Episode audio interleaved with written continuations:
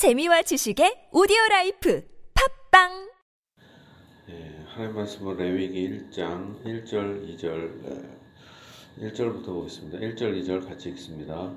여호와께서 회막에서 모세를 부르시고 그에게 말씀하여 이르시되 이스라엘 자손에게 말하여 이르라 너희 중에 누구든지 여호와께 예물을 드리려거든 가축 중에서 소나 양으로 예물을 드릴지니라 아멘. 네, 오늘부터 레위기를 보겠습니다. 어, 레위기는 어, 레위라는 이름이 있는 그대로 레위 지파, 레위인에게 속한 것이라는 어, 의미의 헬라어에서 네, 나타난 것입니다. 에, 여기선 주로 제사법에 관련된 레위 지파가 어, 속한 음, 어떤 레위 지파가 주로 제사를 담당하고 있죠. 그래서 레위기라고 하는 것입니다. 어, 제사에 관련된 것들이 주로 나옵니다. 어, 자, 1장 1절부터 보겠습니다. 여호와께서 회막에서 모세를 부르시고 그에게 말씀하여 이르시되 이제 회막이라는 단어가 나오죠. 이것은 모일회 그래서 하나님의 성막을 회막이라고 부릅니다. 회막에서 모세를 부르십니다. 이스라엘 자손에게 말하여 이르라 너희 중에 누구든지 여호와께 예물을 드리려거든 가축 중에서 소나 양으로 예물을 드릴지니라. 어, 이스라엘 민족은 농경 민족이라기보다는 어, 유목 민족. 그래서 유목은 원래 떠돌아 다니는 거지만 이스라엘 백성들은 주로 목축을 하는 것입니다. 소와 양과 염소를 기르고 그들을 예, 먹입니다. 그러니까 그들이 하나님께 드리는 예물은 주로 이제 양과 염소, 소겠죠. 그래서 하나님께 예물을 드릴 때 가축 중에서 소나 양으로 예물을 드립니다. 그 예물이 소의 번제이면 번제라는 단어는 태운다라는 뜻입니다. 태워서 드리는 제사. 영어로는 번트 아퍼링 이렇게 표현합니다. 소의 번제. 근데 소를 태우는데 예, 완전히 분해해서 태우는 겁니다. 완전히. 소의 번제이면 흠없는 수컷으로 어, 암컷이 아니라 수컷을 드립니다. 회막문에서 여호와 앞에 기쁘게 받으시도록 드릴지니라. 여기서 수컷을 드리는데 흠이 있고 점이 있는 것이 아니라 흠이 없는 수컷으로 드립니다. 이 단어가 중요합니다. 왜 흠 없는 수컷으로 하나님께 예물을 드릴까요? 자, 우리가 레위기를 잘 읽을 때 이것이 사실 우리와 무슨 상관이 있겠어요? 근데 우리가 이것은 사실 이스라엘 백성, 특히 레위 지파 사람들에게 해당되는 건데 우리가 이스라엘 사람들과 무슨 상관이 있기 때문에 이걸 하겠어요. 무슨 우리가 소나 양으로 뭐 제사 드릴 것도 아닌데. 근데 이것이 우리에게 의미가 있는 것은 무엇이냐? 바로 흠없는 수컷은 바로 예수 그리스도를 상징한다라는 것입니다. 이스라엘 백성들은 하나님에게 소나 양으로 하나님께 예물을 드렸습니다. 그런데 하나님이 그걸 기뻐하신다는 얘기죠. 근데 사실은 이걸 통해서 하나님이 이스라엘 백성에게 또한 우리에게 가르쳐 주고 싶은 것은 하나님이 뭐 짐승을 원하고 그러는 게 아니라 하나님은 예수 그리스도를 원하신다라는 겁니다. 흠 없는 어린 양 같은 예수님이 이 땅에 오셔서 십자가에서 피 흘리고 불에 타듯이 불에 타는 것 같은 고통으로 자기의 몸을 하나님께 드리는 것을 상징하는 것입니다. 그래서 흠없는 수컷처럼 흠없는 예수님께서 남자로서 하나님께 자기의 몸을 드린다. 라는 것을 상징하는 것입니다. 그래서 우리가 레위기의 이 제사를 통해서 우리는 아, 하나님과 우리가 화목하게 되려면 어떤 피가 필요한데 번제는 피잖아요, 피. 피를 흘리고 태웁니다.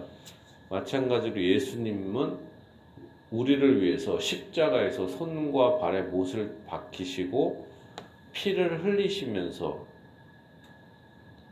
자기의 몸을 하나님께 제사로 드린 것입니다.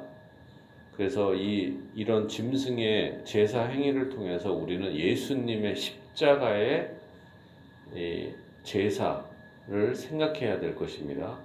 그렇지 않으면 이게 무슨 의미가 있겠어요? 이 제사를 통해서 예수님을 생각해야 한다.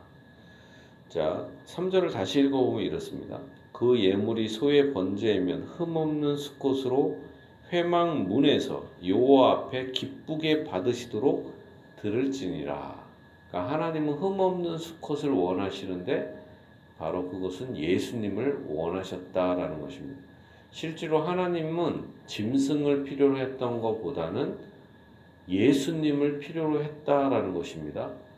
그리고 예수님을 기뻐하고 마찬가지로 예수님을 통해서 우리도 기뻐하신다라는 것을 의미하는 것입니다.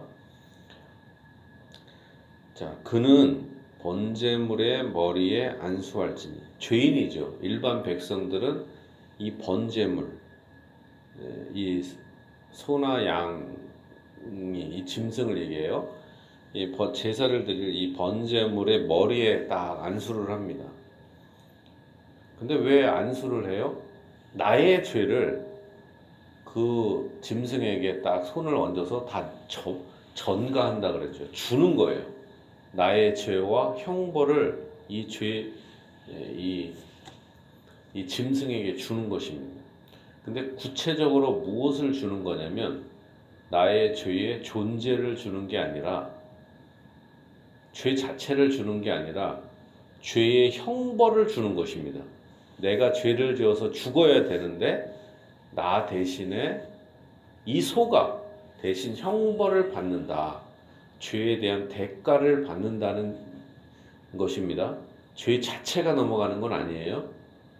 이걸 분명히 해야 됩니다. 죄의 형벌이 이 안수를 통해서 넘어갑니다. 그러면 그는 번제물의 머리에 안수할지니 그를 위하여 기쁘게 받으심이 되어 하나님께서는 죄인을 이제 용서하시는 거예요. 그 대신에 이 짐승에게 하나님의 진노를 퍼부으십니다. 하나님의 진노를 퍼붓는 거예요. 자, 오늘날에 이럴 수가 있어요. 자, 어떤 사람이 너무 미워. 그러니까 어떻게 돼? 샌드백을 하나 딱 마련하는 거예요. 그래갖고 거기다가 막 야구 방망이로 막 열심히 막 때려요. 화를 거기다 푸는 거예요. 그럴 수 있잖아요. 샌드백에다가 뭐 사람 그림을 그려놓고 막 패. 그러면 화가 싹 풀려요. 사실은 사람 때린 것도 아니고 아무것도 아닌데. 그래서 원래 사람이 나타나면 그 화가 이제 다 풀어갖고 이제 지쳐갖고 더 이상 화가 내지 않는 이렇게 되는 거죠. 근데 우리의 죄에 대해서 하나님이 심판하시는데 그 우리를 심판하지 않고 우리의 죄의 대가를 요구하지 않고 이 짐승에게 하나님이 퍼붓는 것입니다. 그냥 용서하지 않고 꼭 죄에 대한 대가를 누군가는 받아야 된다. 그것은 바로 짐승이었다라는 겁니다. 실제로는 이제 이것은 누구를 의미해요? 예수님이 나의 죄에 대한 대가를 십자가에서 다 그 형벌을 받으셨다는 것을 의미합니다. 이게 중요하죠. 그러므로 우리가 죄가 지어서 내가 내 죄값을 치러야 된다. 이런 생각을 하면 안 돼요. 예수님이 다 죄의 값을 치렀기 때문에. 자 그는 여호와 앞에서 그 에, 자 그는 번제물의 머리에 안수할지니 그를 위하여 기쁘게 받으심이 되어 그를 위하여 속죄가 될 것이라. 그렇죠? 속죄라는 것은 그 사람의 죄가 용서받는다 이런 뜻입니다. 자, 그는 여호와 앞에서 그 숫송아지를 잡을 것이요 아론의 자손 제사장들은 그 피를 가져다가 회망 문앞 재단 사방에 뿌릴 것이요. 재단 사방에다 피를 뿌립니다. 그는 또 번제물의 가죽을 벗기고 각을 뜰 것이요. 이제 소를 잡을 때 먼저 이제 칼로 목에다가 딱 꽂아요. 그러면은 피가 솟구치겠죠, 그죠? 솟구칩니다. 피를 빼내고 피를 이제 번제물 밑에다가 뿌립니다. 사방에 사방에 피를 뿌리고 그러니까 소 한 마리 나오면은 이제 피가 엄청나게 나오잖아요. 그걸 재단 사방에 뿌려요. 그리고 또 가죽을 벗기겠죠. 소로의 가죽을. 그 다음에 이제 막 분해를 하죠. 그걸 각든다 그러죠. 각을 뜹니다. 제사장 아론의 자손들은 재단 위에 불을 붙이고 불 위에 나무를 버려놓고 아론의 자손 제사장들은 그 뜬 각과 머리와 기름을 재단 위에 불 위에 있는 나무에 버려놓을 것이며 그 내장과 정강이를 물로 씻을 것이요 제사장은 그 전부를 제단 위에서 불살라 번제를 드릴지니 이는 화제라 여호와께 향기로운 냄새라 냄새니라. 화제도 번제라는 단어처럼 태운다 이런 뜻이에요. 불화자죠. 태운다 이런 뜻이죠. 하나님께 불로 이렇게 번제를 드리는 게 화제 같은 말이죠. 태워서 하나님께 드립니다. 불로. 자 근데 여기서 잘 보세요 일단 피를 5절에 보니까 피를 사방에 뿌린다 이렇게 표현하죠. 사방에 뿌린다. 하나님은 하나님의 진노를 피를 봐야 용서하시는 분이십니다. 피를 봐야 그만큼 무자비하시죠. 자비가 없을 정도로 하나님의 진노가 어마어마하다. 그러나 우리가 알아야 되는 거는 우리가 원래 죄인이면 이렇게 온몸이 각이 뜰 정도로 심판을 받아야 하는데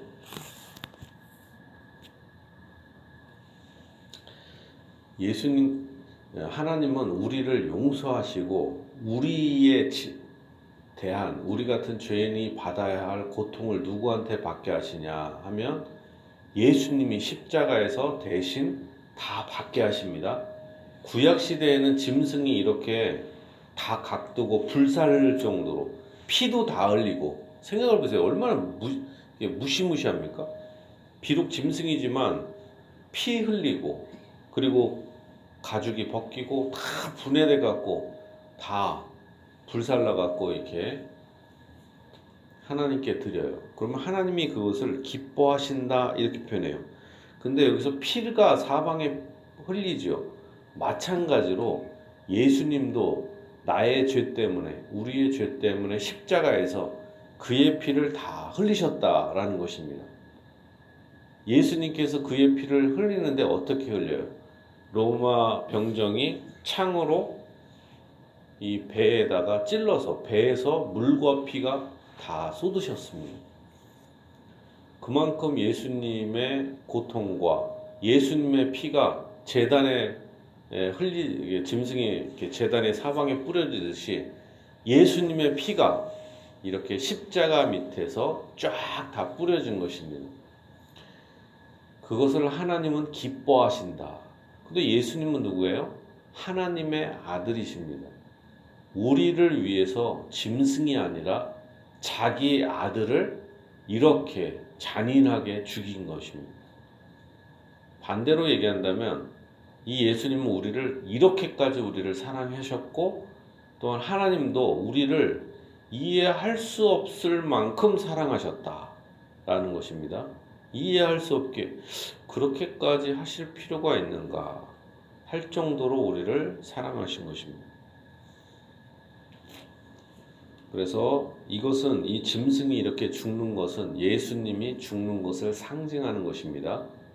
여기서 예, 레위기를 읽을 때 피가 짐승의 피가 나온다 그러면 이것은 예수님의 피를 의미한다는 걸 생각해야 되고 여기서 기름이 나온다 그러면 기름은 성령을 의미한다고 해석을 해야 됩니다. 성령. 자, 7절에 보니까 불이 나오죠. 재단 위에 불을 붙여서 이렇게 하죠. 이것은 무엇을 의미합니까? 하나님께 드릴 때는 그냥 피만 흘려서 되는 게 아니고 완전히 불나 불태워서 다 이렇게 태워야 하나님은 기뻐하십니다. 그래서 이것이 향기로운 냄새가 된다 이렇게 표현하죠. 그러니까 피가 있어야 되고 피가 있어야 되고 불이 있어야 됩니다. 제사에는 이 두 가지가 꼭 있어야 됩니다. 피와 불. 그런데 이 불은 무엇을 상징해요? 성령을 상징합니다. 예수님은 자기의 피를 어떻게 드리시냐? 성령을 통하여 드리십니다. 성령께서 예수님의 피를 하나님께 드린 거죠. 그러니까 그리스도의 피가 성령으로 봉헌되었다 이렇게 표현합니다. 그래서 뭐 천주교에서는 천주교는 이단입니다. 여러분 아셔야 돼요. 그 거기 가면은 매우 위험합니다. 같은 기독교가 아니에요. 같은 하나님 믿는 게 아닙니다. 거기에는 예수님을 뭐 피를 신부가 드린다 그러지만 그 잘 잘못된 거예요. 말도 안 되고 하나님께서 예수님의 영, 하나님의 영이 있는데 이 영을 성령이라 그래요. 이 성령 하나님께서 예수님의 피를 딱 드린 겁니다. 그러니까 그리스도의 피가 성령으로 봉헌된 겁니다.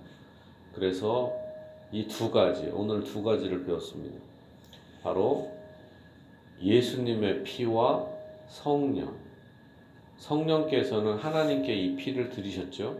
그래서 하나님의 진노가 다 풀어진 것입니다. 그리고 또한 성령께서는 이 피를 우리 마음에 뿌려주십니다.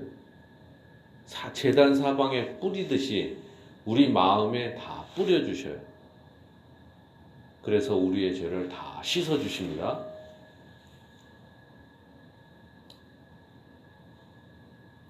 예, 조금만 더 보도록 하겠습니다. 자, 7절 보겠습니다. 제사장 아론의 자손들은 제단 위에 불을 붙이고 불 위에 나무를 버려놓고 아론의 자손 제사장들은 그 뜬 각과 머리와 기름을 제단 위에 불 위에 있는 나무에 버려 놓을 것이며 그 내장과 정강이를 물로 씻을 것이요 제사장은 그 전부를 제단 위에서 불살라 번제를 드릴지니 이는 화제라 여호와께 향기로운 냄새니라. 마찬가지로 이 향기로운 냄새잖아요. 마찬가지로 십자가에 달리신 예수님의 그 고난, 피 흘리심이 하나님은 기뻐하셨다라는 것입니다. 그래서 우리를 기뻐하셔서 우리에게 축복을 베풀어 주십니다. 하나님의 진노와 저주가 풀리고 하나님의 축복과 하나님의 기쁘심이 우리에게 나타난다라는 겁니다. 그 다음에 10절부터 17절은 똑같은 얘기입니다. 그냥 한번 읽어보겠습니다. 어, 처음에는 수송아지인데 이제는 양이나 염소에 대한 겁니다. 만일 그 예물이 가축대 양이나 염소의 번제이면 흠없는 수컷으로 드릴지니 그가 제단 부쪽 여호와 앞에서 그것을 잡을 것이요 아론의 자손 제사장들은 그것의 피를 제단 사방에 뿌릴 것이며 그는 그것에 각을 뜨고 그것의 머리와 그것의 기름을 베어낼 것이요 제사장은 그것을 다 제단 위에 불 위에 있는 나무 위에 버려놓을 것이며 그 내장과 그 정강이를 물로 씻을 것이요 제사장은 그 전부를 가져다가 제단 위에서 불살라 번제를 드릴지니 이는 화제라 여호와께 향기로운 냄새니라.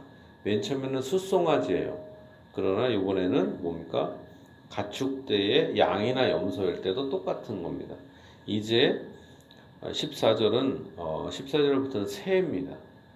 자, 만일 여호와께 드리는 예물이 새의 번제이면 산 비둘기나 집 비둘기 새끼로 예물을 드릴 것이요 제사장은 그것을 제단으로 가져다가 그것의 머리를 비틀고 끊고 제단 위에서 불사르고 피는 제단 곁에서 곁에 흘릴 것이며 그것의 모이 주머니와 그 더러운 것은 제거하여 재단 동쪽 재버리는 곳에 던지고 또 그 날개 자리에서 그 몸을 찢되 아주 찢지 말고 제사장이 그것을 재단 위에 불 위에 있는 나무에서 불살라 번제를 드릴지니 이는 화제라 여호와께 향기로운 냄새니라. 여기서 우리가 알 수 있는 것은 소나 양이나 염소나 또한 새나 하나님께 올바로 드리기만 한다면 하나님은 소와 새의 가치는 엄청 다르잖아요. 그렇지만 그것도 정성스럽게 드리면 하나님이 받으신다라는 거예요. 부자는 소를 드릴 수가 있겠죠. 그러나 가난한 사람은 새밖에 드릴 수가 없어요. 그럴 때 그 제사도 하나님은 기뻐 받으신다라는 것입니다. 진실로 아, 하나님께서는 이렇게 짐승을 죽여서 우리와 화목하게 하시고 하나님의 진노를 다 풀어주셨습니다. 죄인을 용서하셨어요. 이제 하나님은 우리 죄 대신에 십자가에서 예수님을 피 흘리시고 성령으로 그 피를 하나님께서 봉헌 받으셨습니다. 그리고 하나님이 그것을 기뻐하셨다.